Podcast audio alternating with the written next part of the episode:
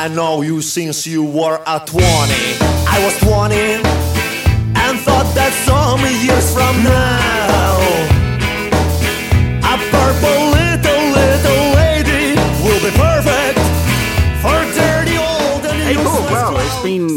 good tournament so far, hasn't it? We we talked last time about about how good the first week of matches had been, and, and I think it's continued in the same vein. Yeah, and you said look forward to the knockout stages, and boy, am I looking forward to the knockout stages. It's been an extraordinary week of drama and fine quality football and amazing goals, and also England played. That's right, yeah. Um, I guess we'll, we'll do a similar format to last week, shall we? Should we talk through each of the groups now they're all, all decided and, and people have gone home and some people are through and we're recording on this on Thursday night so we won't be talking about the upcoming Portugal and Czech Republic game. It will have happened by the time you listen to this. Um, but shall we get to England later and we can discuss the wonderful free-flowing football and tiki-taka style and the, the class and the technical abilities of the English players? Yeah, absolutely. We we'll get onto that. Group A's been uh, it was really interesting in the end. An absolute. I mean, talk about drama. That that that was probably the dramatic high point of the week, wasn't it? Yeah, th- those last two games, the Czech Republic,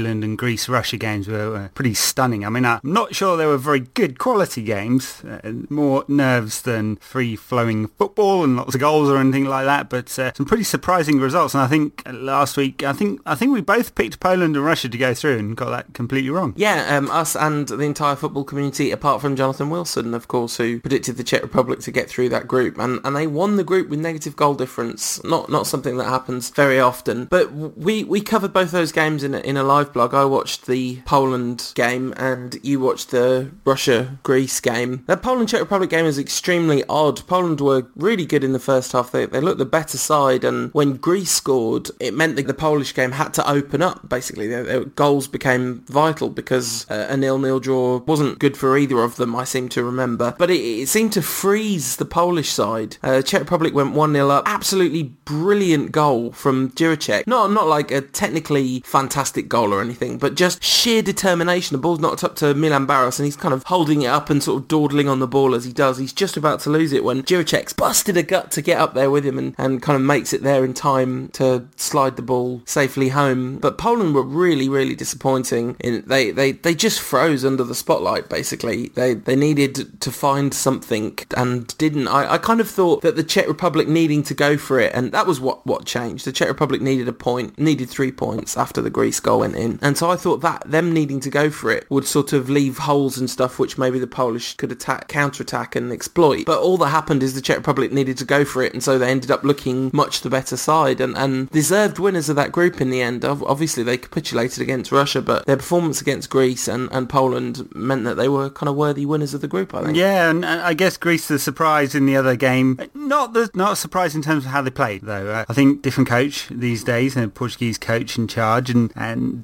does that mean they play attacking, exciting Iberian style football or anything like that? Absolutely not, because they spent the entire first half camped in their own box defending. It's a stunning display, really, and the old cliche of the game two halves really did come into it because Greece had absolutely no intention of doing any attacking at all in the first 45. They just defended. And and they got the goal, Karagounis, just before half time. And they actually opened up a bit in the second half, which was interesting, really. And and it was almost as if it could have become a cup tie and Russia, uh, with a greater technical ability and, and better attacking players, should have taken the game. It was almost as if they just didn't care enough, though. You just kind of felt the impetus had gone out, gone out the Russian side and they, they just didn't seem like they wanted it. Uh, really, really odd uh, and looked like they were the best side in the group by quite some distance, but they failed to qualify. Yeah, I mean, I wonder how much of it was that 4-1 in the first game, making them just feel like, oh, brilliant, we'll coast through the group stages now, save a bit of energy for the latter stages. We'll obviously batter Poland and Greece because they're not very good, and we can just, you know, book our place in the next round without exerting ourselves particularly, and they never really seemed to snap out of that. No, they didn't. It really, really lackadaisical. Perfect word for them, I thought. I mean, I imagine Advocaat will, will not be in the job anymore. Actually, I think he might. He's not. He's got, he already, yeah. That, that's right. He was off anyway, wasn't he? Yeah, real, real shame in a way because they've got a lot of talented players, but they just didn't perform. And there you go. Greece go through. I can't imagine they're going to go much further, having, having Germany to face next, but they're solid and they've got this system that seems to work for them. We can't move on from that game without talking about Karagounis' extraordinary response to what was, in fairness, a very poor refereeing decision. Yeah, well, clear trip on him in the box, and so an obvious penalty. And the referee booked him, and, and he'll miss the quarterfinal now as a result, and, and he went absolutely batshit. I thought he was going to beat the referee up at one stage. He, he was gone. He went properly mental, and I can understand his anger because the referee can't have seen it. Uh,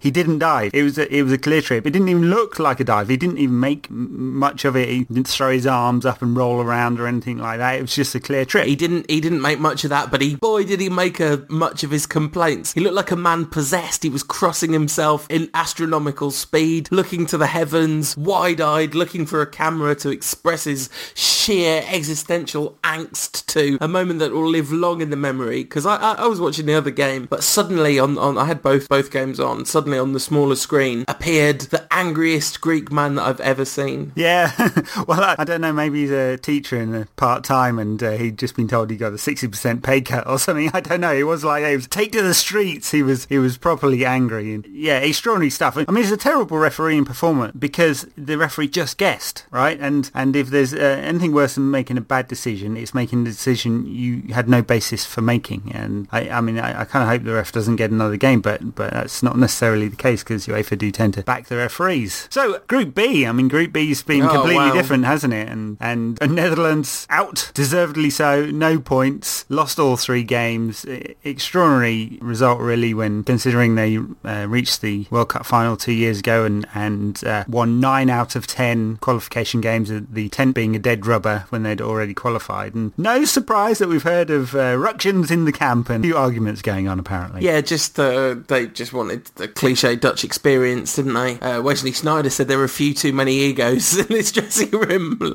Obviously, he was including himself in that. It was an extraordinary game, the Portugal-Holland game, and, and I have to say, talking of momentous egos, Cristiano Ronaldo had a heck of a game. And I was reflecting on that today and thinking about, you know, because obviously Ronaldo and Rooney, there's there's a big United connection there. And before the England game against Ukraine, you had no sense that Rooney was going to come and make an impact. If anything, I felt like he was going to come and disrupt a team that had been working quite well. Because that kind of intense personal pressure situation where the hype and focus is all focused on Rooney, I don't think it's ever really benefited him in his career. I mean, I'm sure there have been occasions where he has risen to that kind of thing. And obviously he seized big games by the scruff of the neck. Was excellent when the rest of the team was terrible in the Champions League final against Barcelona, for example. Uh, but Ronaldo, under all that massive pressure because he'd had such a poor game against Denmark, he, he then had all this pressure heaped on his shoulders and, and put in what might be the individual performance of the tournament so far. Portugal looked absolutely devastating on the counter-attack. Nani and Ronaldo on either flank, and they even managed to win in spite of Helder Postiga being there. Yeah, in spite of. Well, he scored a goal that was was offside, and that was the biggest contribution he made to the game. Uh, Ronaldo was excellent, the best individual performance of the tournament so far, I'd argue, and, and about time because he hadn't had a good tournament up to that. I mean, at least by his high standards, he hadn't had a good tournament up to that point. On the other hand, three excellent performances so far, I think, from him, and he's having a really good tournament. It's, it must be those contract negotiations. They're uh, spurring him on at the moment. They, they look like they could be dangerous, Portugal. It's uh, It will be interesting against better sides. I mean, obviously, they, they play the, the Czechs on Thursday night, so we'll know result for that when we load this podcast up on Friday. Yeah, I mean, I, you know, predicting it, this is pointless because, because everyone will know what the result is, but just in case you want to know what I thought ahead of time, um, I, I think that it's going to be a bit more difficult for Portugal because, you know, to, to quote the, the language that's been used to discuss this tournament ad nauseum, Portugal are at their best when they're being reactive, um, and they're obviously the favourites in this game, and there'll be an impetus on them to be proactive. But against Holland, the fact that Holland needed to win 2-0 when they went 1-0 up so early, they just left loads of gaps, and they got kind of taken apart by some really incisive Portuguese play. And you say Nani had a, a good tournament so far, which he absolutely has. I, I think it was probably the, the, the least effective of the three games so far, and he did miss one absolute sitter.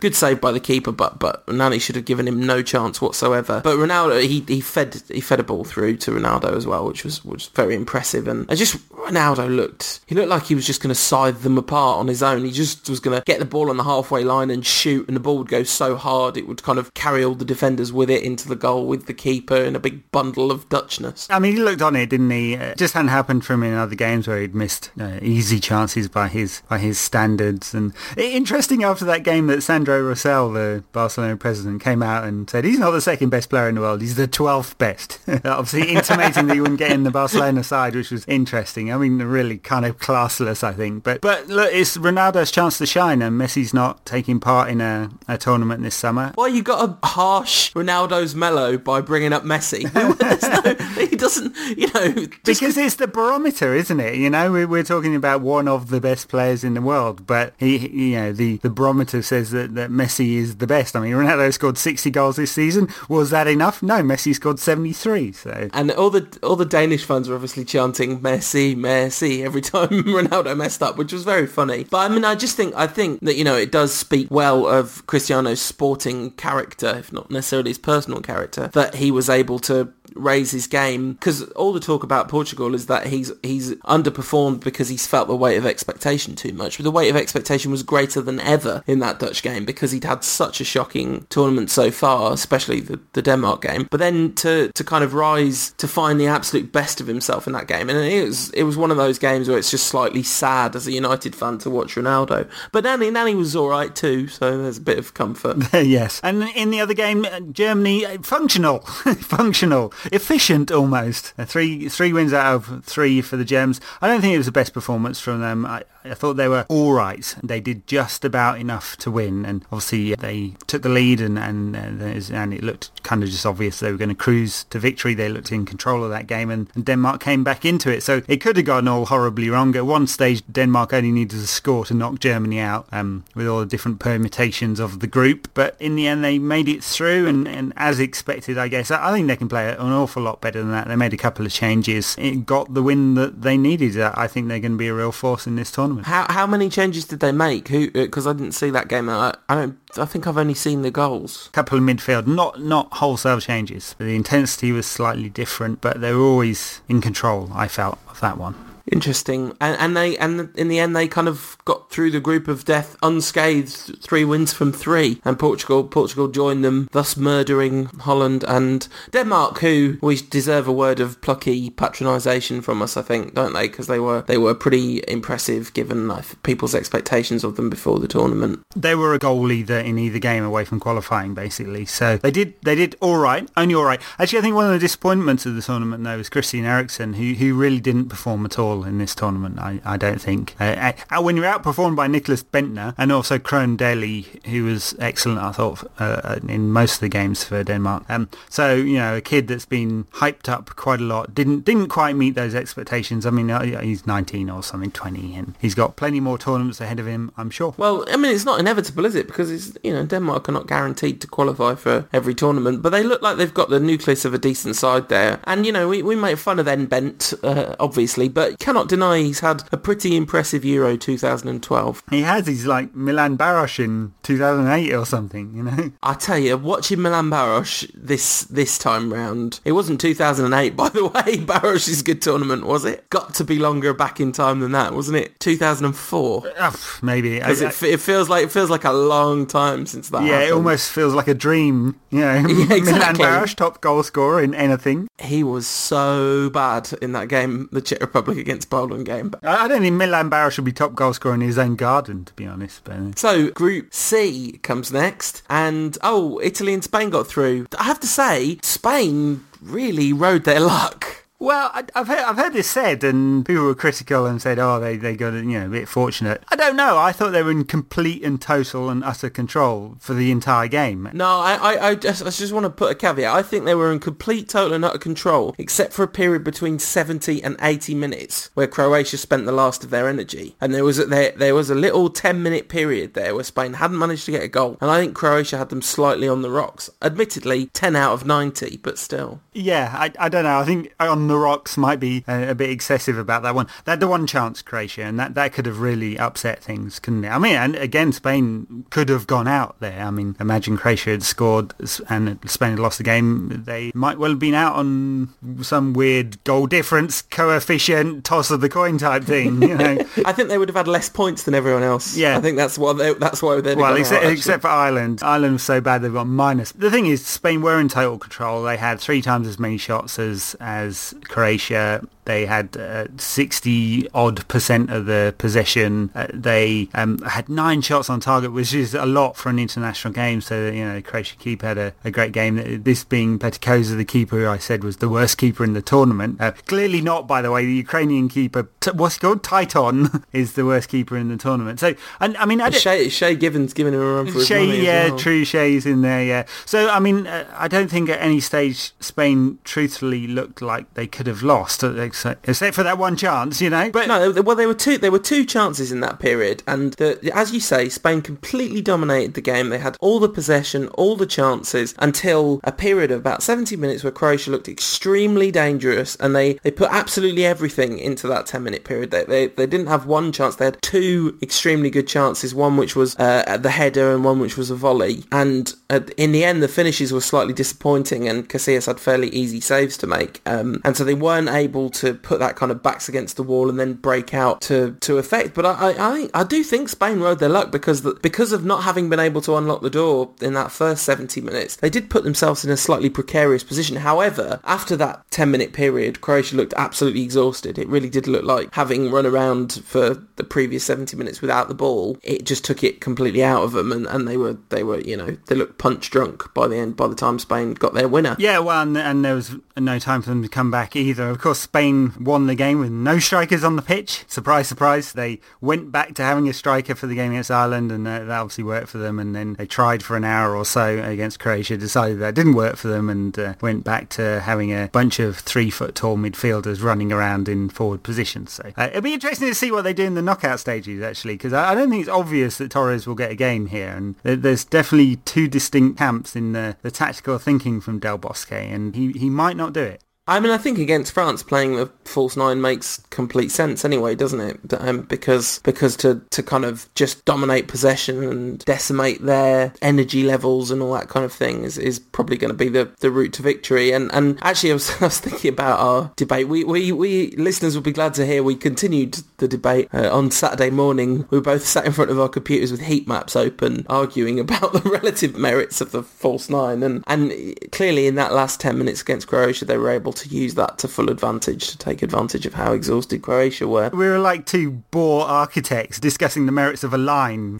yeah, absolutely. It's like pointing at the corner of the box saying, look, that's a clearly a darker red than the equivalent on the Spanish side. It, it, it worked very nicely in that last 10 minutes for Spain, that, that no strikers and, and the 4-5-1 naught, as I'm going to call it from now on. right, okay, you're copywriting that one, aren't you? Yeah, absolutely. Italy uh, qualified for that group in second place. I, I didn't see the game, but I understand the Mario Balotelli goal was a particular highlight. Yeah, uh, on the volley, uh, falling over. Of course, that was almost the highlight. The actual highlight was Mario Balotelli's celebration, who looked like a man demented who wanted to go up to the coach and probably lay a couple of haymakers on the coach's chin. He got grabbed by one of his teammates, who, and no idea what he was shouting as well, because the teammate put his hand over his mouth as well. So this is Balotelli being a child, obviously wanting to have a strop because he'd been dropped and came off the bench to score that goal. But a fine goal, yeah. No, sort of flying volley. Not as good as Ibrahimovic's goal in the other group. could not believe my luck. Zlatan Ibrahimovic has scored a better goal than his 2004 goal. The man is in a one-man war against Marco van Basten to claim the throne of best ever Euros goal. Yeah, well, he's not going to do that. But a solid win for Italy, I thought. I mean, they, they were never in any danger of, of not winning that game. Oh, word for Ireland. And the Keane stuff, we didn't talk about that, did we? Well, Roy Keane, yeah, um, we talked about his scowl a little bit last week, and uh, it's just been getting more and more intense. I mean, you almost feel that Keane's become a parody of himself, of course, and, and everyone's expecting him to launch into the tirade against Ireland. And for the most part, he's pretty calm about it, and he, he's not Mr. Angry about this. He's just utterly dismissive of, of Ireland's uh, approach to it, and he's dismissive of any kind of patronising notion of, of, you know, aren't they great fans? I mean, they were great fans, you know, s- singing and being really loud. Interesting story that uh, German TV apparently turned off the commentary so the viewers could just listen to the singing. You wish uh, that ITV would do that too. You certainly point. do, and the BBC, in fact. Well, the, B- the BBC you can use the red button to turn off the commentary, but you can't see the HD pictures then, which is rather a shame. Yeah, that's that's not worth it. Uh, the Irish fans all singing "F you, Roy Keane, we'll sing what we like"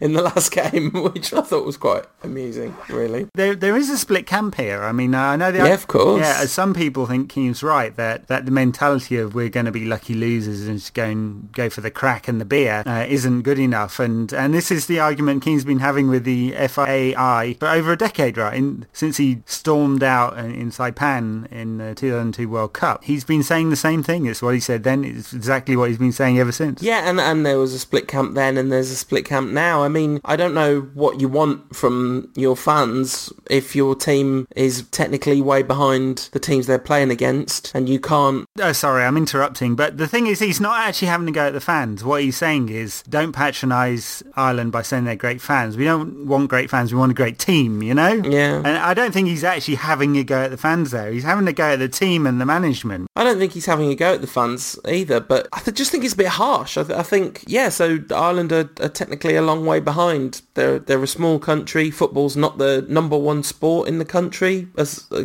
my understanding of it. It's certainly up against a lot stiffer competition than it is elsewhere in Europe. I mean, a lot of comparisons were made when they played Croatia because they're countries of similar sizes, but it's a totally different footballing heritage, you know. So that's that's why I think it's a, a little harsh of Roy Keane. But the thing is, asking Roy Keane not to expect perfection of others is is just asking the impossible because the man is hardwired to victory. Yeah, it's, it's very frustrating for him. I'm sure that there's basically a whole bunch of mediocre players in the Ireland side, and and he feels that they're not taking it seriously enough as a result, and it must be very hard for him. It's probably why it's very hard for him being a manager uh, at all. Yeah, I mean, I, I wonder how much of it is uh, his frustration at the generation that came after him being overrated and, and, and kind of overrating themselves. Not just in, I don't just mean in Ireland, but you know, he says he says that thing of we're always being told that these players are excellent players. Well, they don't seem to be showing that they're excellent players. You know. Yeah, he's got a point. Yeah, absolutely. Talking of got a point, England got three points. Twice since we, we last talked. Oh, yeah. Oh, yeah, right. Oh, okay. Brilliant. That means we get to talk about an actually good England game. That Sweden game was a cracker. And Danny Welbeck, I, I, I wish, I, having said I was so glad that Zlatan did score that goal, I kind of wish he hadn't so that Welbeck would have been in with a shout for goal of the tournament because what a finish that was from Danny. Fantastic finish. I can't believe that Mark Pougatch was still going on about it two days later, the radio 5 correspondent still saying it was lucky. I, I, just,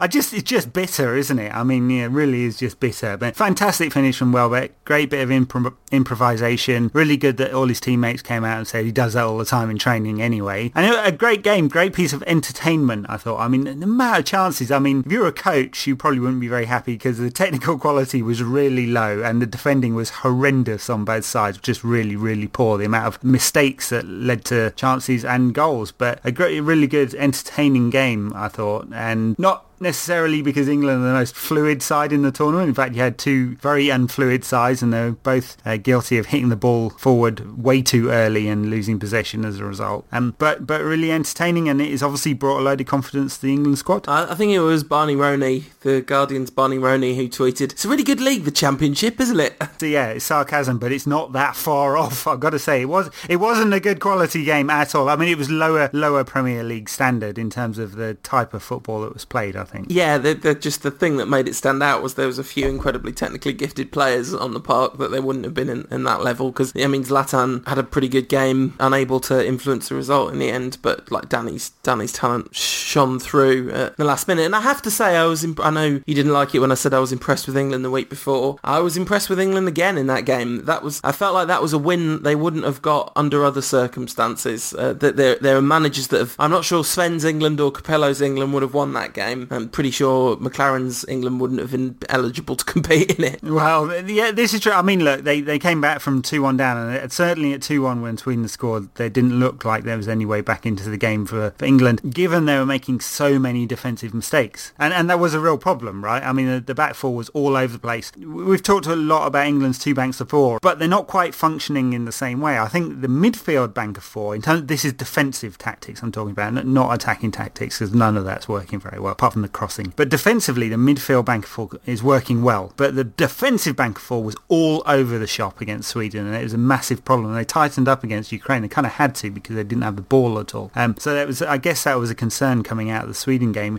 Terry was all over the place. So was Johnson. He was out of position consistently. Sweden were hitting the di- diagonal balls, which cost you know England's tactic as well, and, and it was causing England all sorts of problems in defence. And, and and from that point of view, bit lucky that they managed to turn it around. I mean, obviously Walcott made big difference. You know, this kind of willingness to run at people. It, interesting. He only touched the ball three times. Walcott did in six minutes. He scored one goal. Uh, that took a large deflection, and, and then he made another a big impact in such a short space of time. Well, I think I think if you're as a United fan saying that they can't go on about Welbeck's goal being half an accident, uh, you're not allowed to say that it took a large deflection because I think it, it, took a very slight deflection if you look at the thing. Wrong-footed the keeper. It, it did wrong-foot the keeper, but I wonder how much the curl on the ball would have wrong-footed the keeper anyway. But Walcott's face after the goal said suggested that perhaps he didn't mean that quite the extent that Welbeck meant his. I, I just think that if you're not English and you're listening to this, you might not realise quite how little English managers have made substitutions which have changed games in the last, I don't know, two decades, something like that. There has been a startling lack of appropriate and impressive use of substitutions. Actually, Roy Hodgson's substitutions have been by and large excellent in this tournament, and he, he did change that game when England were down by two goals to one. He, he made a difference, and and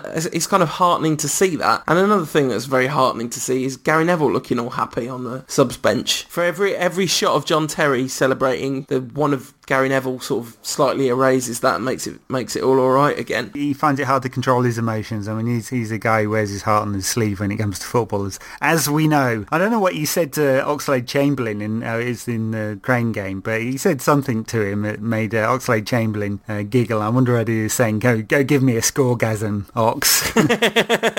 Good stuff from Neville. It was interesting. I thought the, the strike partnership we talked about Welbeck. He wasn't threatening as such when he when he had the ball. I mean, he played a lot of that game with his back to goal, linking up play, and he came deep quite often. You look at his stats. This is off the top of my head, but I think I'm right in saying he touched the ball 25 times and on 24 occasions he managed to lay it off or pass or do something correct with it. So it was very impressive leading of the line and linking between midfield and, and attack. Andy Carroll, on the other hand, not. That's kind of what you get with Carroll, isn't it? There's nothing neat and tidy about it at all. You just you just have to hit his head at some point. I mean, it's an absolutely phenomenal oh, header. Oh, phenomenal. The Andy Carroll goal. That's it's is one of the better headers you're likely to see. Really, it was almost Ronaldo-esque. Those enormous neck muscles straining. He did make an overall positive contribution to that game. The problem is England give the ball away so much when he's playing, and when he came on against the Ukraine, it was an absolute parody of what you'd expect for Andy Carroll coming on to a bunch of exhausted England players because they just just kept launching at its head from as far away as they could. Yeah. Um, and as a result, he couldn't do anything with it. But I thought actually, I mean, I, I think there's been a lot of comparison, and Welbeck had the, had the better game against Sweden. But I don't think Carroll had a bad game. I, I think his overall contribution to, like, in terms of creating space, and made a bit of a difference. I don't know. I mean, you could have picked out almost anything to say then, other than creating space. He doesn't move, so I'm not quite sure he creates space. Great with a goal. I mean, that ball's travelled 50 yards, the deepest of deep and he didn't move at all. He's just stood there. So I think the problem with Andy Carroll is is that he causes all sorts of problems for the England side tactically. I mean, they just can't help themselves but launch it at him. And, and then he's not really a proper number nine. It doesn't stick. Uh, I mean, he gave the ball away more than half the time. And I, I, just think that's a real problem. They're too tempted to hit it early and long. And he can't play that either. So for all his physicality, he, he actually needs something different. He needs crosses going in, which has actually been England's most successful tactic. I think four of the five goals England have scored have come from crosses in one shape or another. Yeah, Steven Gerrard is having a very, very impressive tournament tournament. I think I, I, think he's exceeding expectations in terms of his tactical discipline in that bank of four when England are defending. Although obviously made mistakes in that first game, but his delivery from set pieces has been really extraordinary. Actually, really extraordinary. Just incredibly consistent in a way that I didn't realise was part of his game. Because I, I'm not being funny. I really don't watch Liverpool very often. I watch them when they play us, and that's about it. And it, he's certainly never really been like that for England as, as, as I can remember. But like every time he gets a set piece, England look dangerous. Yeah, he's put some really good balls in. I mean, he's got three assists now, hasn't he? Uh, you know, set pieces and, and crosses from the right wing. He has been more disciplined. He was. I didn't think he was that good in the Sweden game. Actually, I think he got out of position quite a lot. He's supposed to be protecting the back four, and he didn't do it. Uh, in the Ukraine game, he did a much better job of that, and he was much neater with the ball. I mean, the stats show that. I just thought, you know, observing it, he was much neater with the ball. The problem is when he drifts out of that defensive role and drifts wide, there's a left to right ball that is causing England massive amounts of problems at the moment. It goes from the left back to the left wing and goes diagonally to England's left side of the defence. And and that's where Ukraine scored the ghost goal from as well. And and it's caused England a lot of problems. And I, I, I can't believe that uh, Hodgson is allowing that to happen, but it has done repeatedly. And so if I was the Italians, I'd be thinking about how we can switch the balls from one side of the field to another if if Gerrard goes off on a wander and, and his ego gets the better of him because it's going to cause England a lot of problems. And anyway, I mean the ghost the ghost goal came from that position. Gerrard had run out of position, left back, one long ball through the middle, a piece of horrible defending by John Terry, piece of terrible goalkeeping by Joe Hart, and then a heroic didn't quite get there in time piece of defending by Terry to finish it off. And, and, and there you go. Anyway, I mean I agree. Gerrard's had an excellent tournament. I, I just think he's he's a player playing out of position, so he's been excellent, but there have been some errors as well. I think this is probably it for England. I don't I don't see him getting past Italy. I don't think it's impossible, but I don't actually think that's what's going to happen. You have to say that winning the group is massively above par for England. Getting beat by Italy in the quarterfinals, having won the group, is is an above par result for Roy Hodgson. England have probably exceeded expectations. I think that the expectations have been exceeded. I mean, yes, in terms of the results, although uh, I think England have ridden their luck a little bit with those results, and but probably more in terms of the there seems to be some kind of unity within the squad, which ha- hasn't happened at many tournaments. And I don't know what Hodgson's done, but it feels like there's some unity. No one's tried to take over the team, you know. John Terry's been in his box, and there's all the right noises coming out the camp, and, and so that's that's an impressive thing, and, and there's a lot of credit has to go to Hodgson for that. I think it could have gone much worse. I mean, Ukraine had 60% of the ball, had loads more chances, and, and for a team that's ranked in the 50s in the FIFA rankings, eh, you know, England did an awful lot to make them look good. Uh, yeah, but then, you know, uh, uh the, the FIFA rankings are ridiculous ridiculous. They're ranked really low on other rankings which have, you know, a, a better statistical basis. You know, it's a terrible team. I mean, they're playing at home, but it's they're playing at team. home and they need to win for their future in the tournament and the tournament they're hosting. I think, I think, you know, you would expect them to play above themselves and England contained them to a lot of long shots and Joe Hart didn't exactly have a, a torrid time in goal, did he? They had a lot of chances. I don't particularly mean to go against the grain of popular opinion here, which is, you know, England played I, well. I don't, I don't think they played amazingly. I think they played better than I thought they were going to, and they definitely played better than they've played at a tournament since. That their three games in in this period of time have easily been the best performances they've put in in a tournament since 2002. The thing is, I think some of those uh, teams in other tournaments have played better. You know, they've been more talented teams and they've played better, and and England have got the results here, and and that in the end, that's all that counts, right? You know, more goals in your column than goals in the opposition's column, and that's all that counts. Unless the Czech Republic. It could have gone a lot different. It could, really could have gone a lot different, and it's just it, you know details have gone with England in the Ukrainian game. They had so much of the ball, the Ukrainians, and and created a lot of chances, and it could have gone very different if if they'd scored the goals. They didn't, and ditto in the France game and with Sweden, you know, like one goal here or there would have changed the nature of that game. And as I said on said on Twitter, if you can't be a great coach, at least you can be a lucky coach, you know, you know, to bastardize the, the old Napoleon phrase. He's getting the fortune as well as getting the tactics right for what England is as a squad and as a team, which is limited, you know, so, and which is great if you can be lucky. I want, I, logically, it's going to run out against Italy because England are only going to have 30, 35% of the ball. Yeah, m- maybe. They, they could also raise their game, and it, it's, it's going to be fascinating, that game. I guess we'll do a bit of a preview of the quarterfinals shortly. A, a word on Rooney, because that's a, that's the thing that could make a difference in terms of level of performance,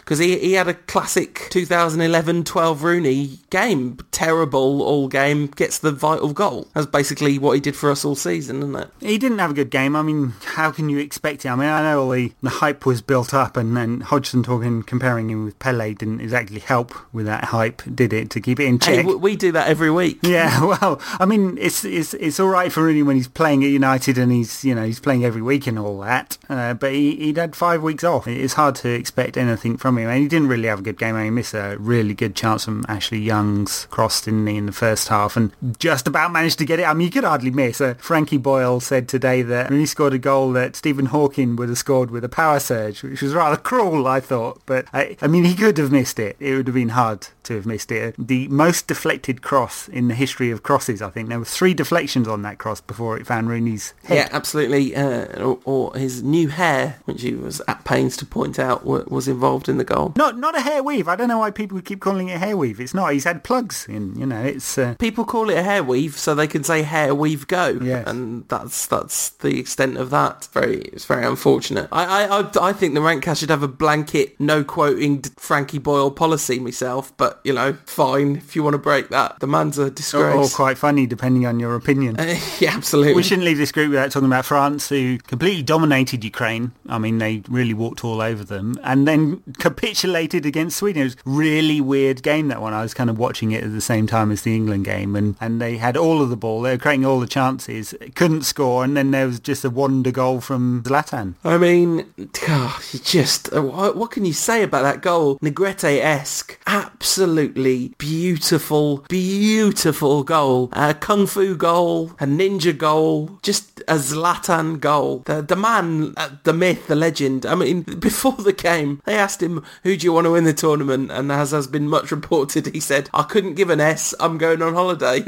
but before before I go on holiday, I'm going to score the insurmountable goal of the tournament. Yeah, a fantastic goal. And I'd be worried if I was France. I mean, not, not solely because they are playing Spain next, and this could be a real problem for them. But but for all the pretty football and all the movement, and uh, you know, it looks it looks pretty sexy up to about 20 yards from goal, and then then they seem to have lost the tooth. I mean, I think everyone was saying before the tournament that Benzema could have a really big tournament. He obviously had a fine season with Real Madrid, scored a lot of goals, and I think everyone expected him to, to do well here. He's had more shots than any other player in the tournament, and a lot of them on target as well. It's not they're not been flying everywhere. He just hasn't been hit in the back of the net, and it, it is France's problem at the moment. Yeah, I mean Benzema seems isolated a lot of the time that I've seen him. I didn't see that game, but but in the first two games, both of them, Benzema just seems like he's on his own up there a lot of the time. They, I mean, it looked really good, right, on paper. They they played Nasri in just behind him in the hole, and then they played Ribery and Ben Arfa sort of in the slightly wider positions. And there was a lot of movement, but yeah, for whatever reason, it's just not kind of clicking up front. They're creating chances and not scoring them, and it's uh, it probably do for them in the next game because they're not going to get the ball very much. They probably won't create as many chances as they have done in previous games when they've had the ball, and so they're going to take have to take you know the small number of chances they do get against Spain in order to to get anything out of that game. Yeah, I mean their game against Ukraine was not particularly impressive. There was that huge rain delay. It was a very surreal atmosphere, and and it was a very sort of odd, paceless game in a way. And then they managed to smash a two goal win. But yeah, they they real scraped through, didn't they? And and to lose two 0 to that Sweden side, which is functional at best. Well, no, it's Zlatan at best, and then the rest of them are functional. You know, it's, it's an extremely unimpressive way to lead into the Spain game. All sorts of talk about ruction in the camp again, and that's that's the worst thing that could happen to the French national team after the debacle of uh, 2010. So let's come on to the quarterfinals then, shall we, Ed? The first one, obviously, it's redundant for us to predict, but but quick prediction from I you. think Portugal can win. Yeah. Uh, they they seem to have the momentum, so yeah, I'm going to predict a Portuguese win. All right, Portugal 2, Czech Republic 1. That's my prediction. And the second quarterfinal, Germany versus Greece. It's the battle of the debtors versus the creditors. A, a It's, lot of um, it, lots been made of this, hasn't it? I mean, it, it's it's pretty harsh. God, it's it's football, not international finance, and and uh, I, I mean, it's hard to see past Germany because they look like they have a lot to come. So they they were you know okay against Denmark. I think they can play a lot better, and I, I suspect they'll put it all together. Uh, but Greece very determined. Uh, they they have a good system that works for them. They they're going to chuck every man behind the ball and hope they get something out of you know, one chance or one set piece or something like that.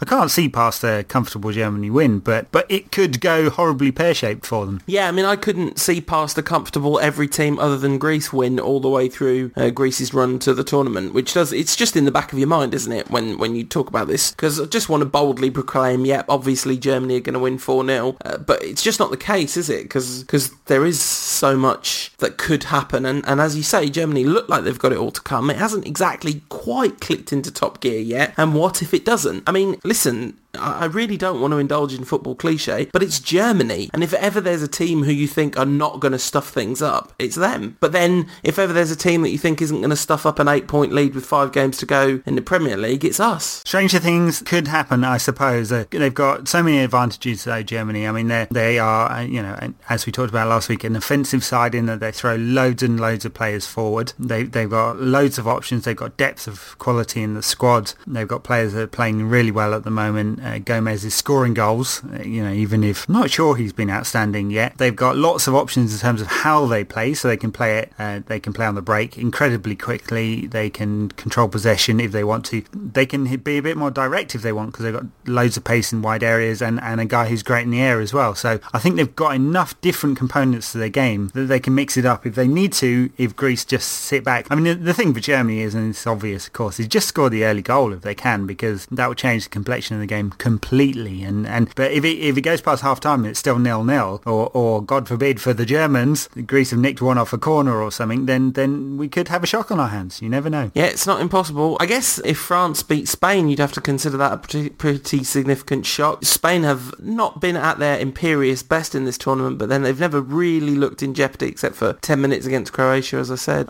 You wonder if they're almost going to be more, I hate to be all little Englander about this, but are they almost going to be more pleased to be facing France than facing England because France are not going to sit back and just soak up. France will leave more gaps than England would, even though they're they're also obviously more of a threat going forward. Or you'd imagine on paper they're more of a threat going forward. Although I guess they've scored less goals than England so far in this tournament. I mean, I suppose the one thing is Spain would be confident of having like seventy odd percent of possession against England. Of course they would. I mean, it's uh, it's just natural. And I think a couple of Spanish players said they'd rather play England. So it'll be a different style of game, clearly, because France don't play a, a style of football that's that far different from Spain, whereas England do. Uh, so, I mean, I, I, think we'd be looking at two teams that are not completely different and just one of them superior. The thing with Spain is they've just got to score goals though, right? So, I mean, they struggled to score against Italy with all that possession. They struggled to score against Croatia with even more possession. Yes, they scored against Ireland, but Ireland were just terrible and let them score in three minutes. So, uh, you know, which Spain's going to turn up? I, I thought parts of the game against Croatia almost looked like they just thought it was inevitable they would get it at some point. There was no desperation at any point. The, the style of play didn't change from minute zero to minute 90. And, and uh, it won't against France either. So which Spain will turn up there, not sure. I,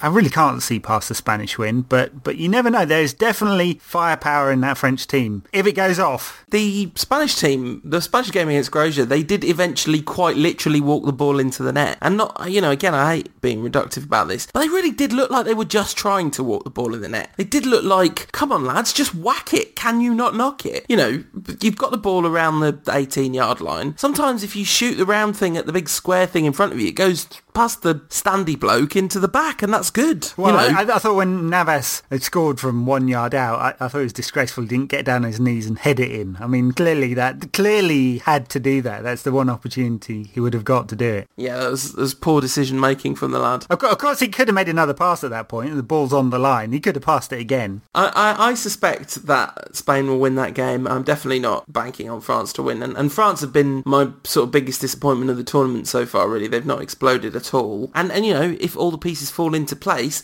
they can make a very uncomfortable night for Spain. In, in theory, yes definitely possible. Spain who've not had an uncomfortable night for quite some time. Uh, and then talking of uncomfortable nights, I, I, think this is it for Hodgson's Brave Lions. I think the Italians have just got, there's too much nous, there's too much ball control, there's too much passing ability, there's too much firepower in that Italian side. The only thing is they might stuff up a load of chances and then England nick one on the break. Or England might raise their game and actually be able to keep the ball. I'm fascinated to see the tactical battle in this game. Obviously obviously England will play a 4-4-2, but what kind of 4-4-2? Will it be a Wal- Walcott, Oxlade-Chamberlain style? And actually that might be quite good, especially if Italian the Italians play 3-5-2, because then you ping the wing backs back because they've actually got something to think about. If you've got Young on one flank, Walcott on the other, that could work in England's favour tactically. But then are England just going to be hope- hopelessly outgunned in the midfield? Well, I mean, he's not going to play Walcott or Oxlade-Chamberlain. He'll play Milner for sure. He's first name on the te- team sheet. He likes his he likes his defensive responsibilities. I mean, I mean, he, he works very hard. He he, uh, he racks up the most yardage of any England player game after game. He doesn't actually make any blocks or tackles, but in terms of the shape and position, that's he does the right thing there. He doesn't offer anything offensively, does he, Milner? It really is like playing a very slow central midfielder out on the wing. But Hodgson likes him, so it's not going to be that exciting, dynamic thing. Uh, England are going to set up to uh, keep it tight and not concede goals and see what happens. The thing is, and I think this is going to be a problem for England, there's no pace on the break. And when we talk about England playing on the break, they don't play on the break though. They, they just really don't. I mean, there's no pace through the centre and midfield. It doesn't move quickly. And the only time England move the ball quickly is when they launch it long and most of the time they lose it. So it could be a problem there. It's not so much can England keep possession of the ball because I, I don't think they're going to have very much, but are they able to construct an attack from the back to front? And and that's a real issue, I think, trying to get work it through midfield into attacking areas. Once it gets past the midfield, there's a lot of pace because you got uh, potentially a front three in a in a counter attack of Young, Rooney, and Welbeck. Yeah. And we've all seen time and time again what, what that that's a phenomenal three to They, have in they're going to be detached. That's the problem. So yeah, absolutely. It's getting the ball to them with any.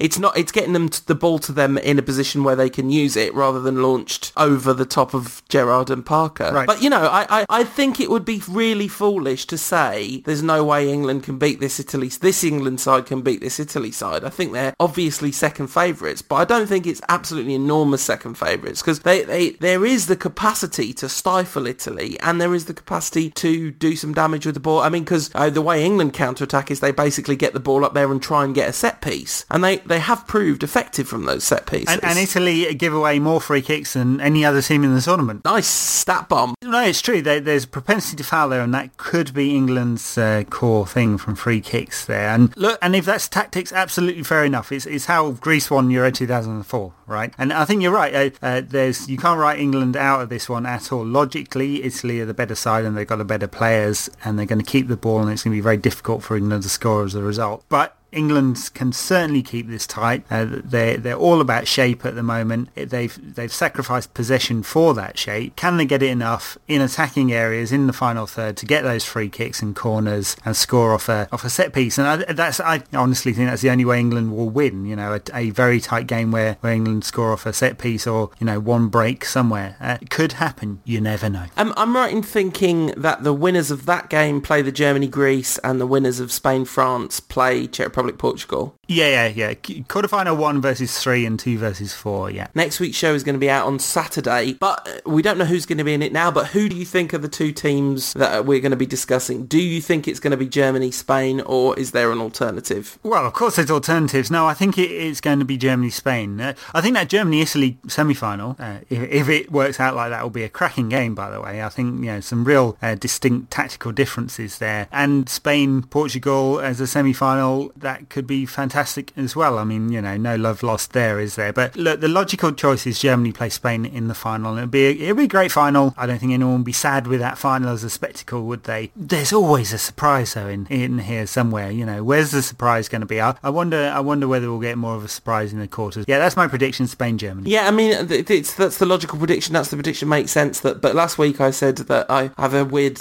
sneaky feeling about Italy winning this tournament, so I, I'm going to predict an Italy-Spain final. It's not a prediction that my head is involved in in, in too much of, of a strong way because I have, I do think Germany, in some ways, are the class of the field. They're certainly they're certainly my favourite team in this tournament. Not necessarily the, like the team I most want to win, but the team I most enjoy watching. I think probably Germany because I Yeah, yeah. I, I have got that slight sense of ennui watching Spain, you know, that everyone's talking about. There is there is something fundamentally disheartening about the beauty they represent. I'm trying to draw an aesthetic comparison with a like a, a perfect work of art that somehow lacks the spark of soul that it needs, you know. There's there's no punk rock mixed in with the classical orchestra. There's no there's there's no dab of a harsh diagonal expressionist line mixed in with the beautiful, you know, Renaissance art. I think the the thing that's missing so often from those Spain games is the contest, right? And that's that's what football's about. When when one team has the ball for seventy percent of the time, and it's this kind of metronomic back and forth, there's there's no contest there, right? I mean, there might be a contest for the result, but there's no contest in terms of the pattern of play. And I don't think they're boring as a result, but I think it doesn't make their games as exciting as some others. And I, I agree with you. I think Germany are the best side to watch from that point of view. I think there's there's more excitement. They they have, as I said, different patterns of play, and they do mix it up, and and that makes them very good to watch. Uh, yeah, absolutely. And there's been a lot of teams that are good to watch in this tournament, and the tournament's been magnificent. I mean, I've really been enjoying it, and I found myself wanting England to win when when they've been playing, which I, wasn't necessarily expecting before the tournament. I, have been thinking a lot about why that is, and I, I, think basically it comes down to when I was little, I used to want England to win. I think that's not quick to leave you. I, am not a patriot. I, I don't think that the arbitrary boundary of geography that's led to the lines being drawn where they are, I don't think it's there's any necessity that that then forms a, a central part of your intellectual identity. I, I don't think there's any reason that it's important or valuable to attach potency to that. All this by way of saying, I would quite like it if England won. Please don't judge me harshly for that. Yeah, at, at heart though, Paul, you just love to get it up Johnny Foreigner, don't you? exactly. I have to say my, my essential problem with England these days is one of ambivalence. I find it hard to get excited about it in, on several levels. I, I find it hard to get excited about the team because uh, they don't play very good football. I find it hard to get excited about the people in the team because a lot of them I don't like very much as personalities. I can't identify with England fans.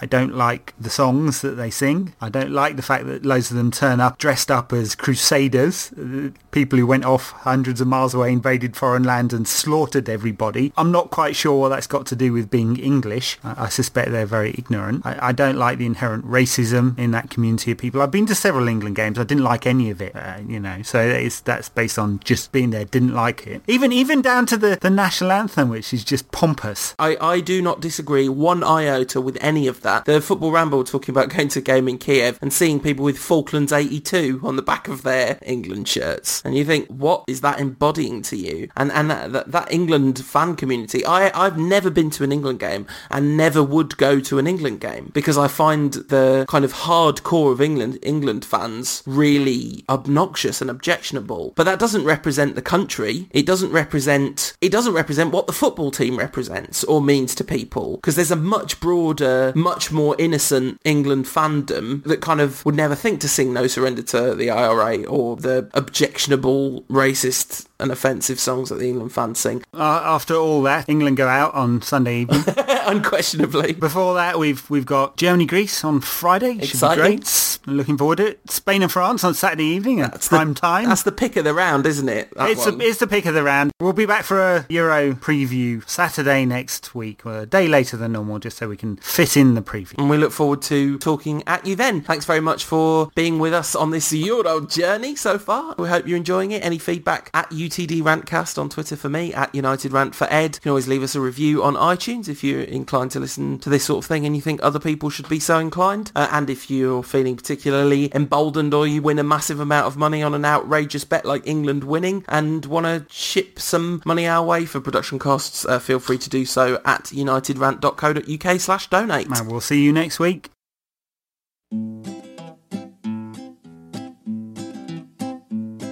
Start wearing purple, wearing purple. Start wearing purple for me now. All your sanity and wits, they will all vanish. I promise. It's just a matter of time. So, yeah. Start wearing purple, wearing purple.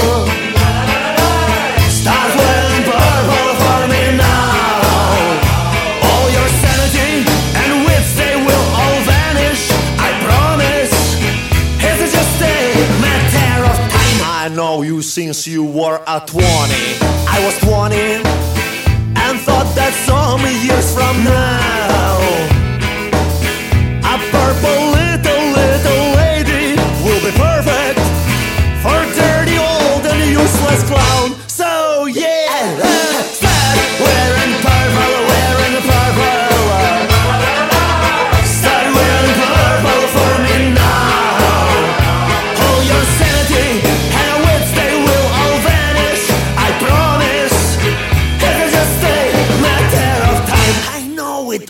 Хором дая Джиміс туди фуко Врам ложечкін ду паспорту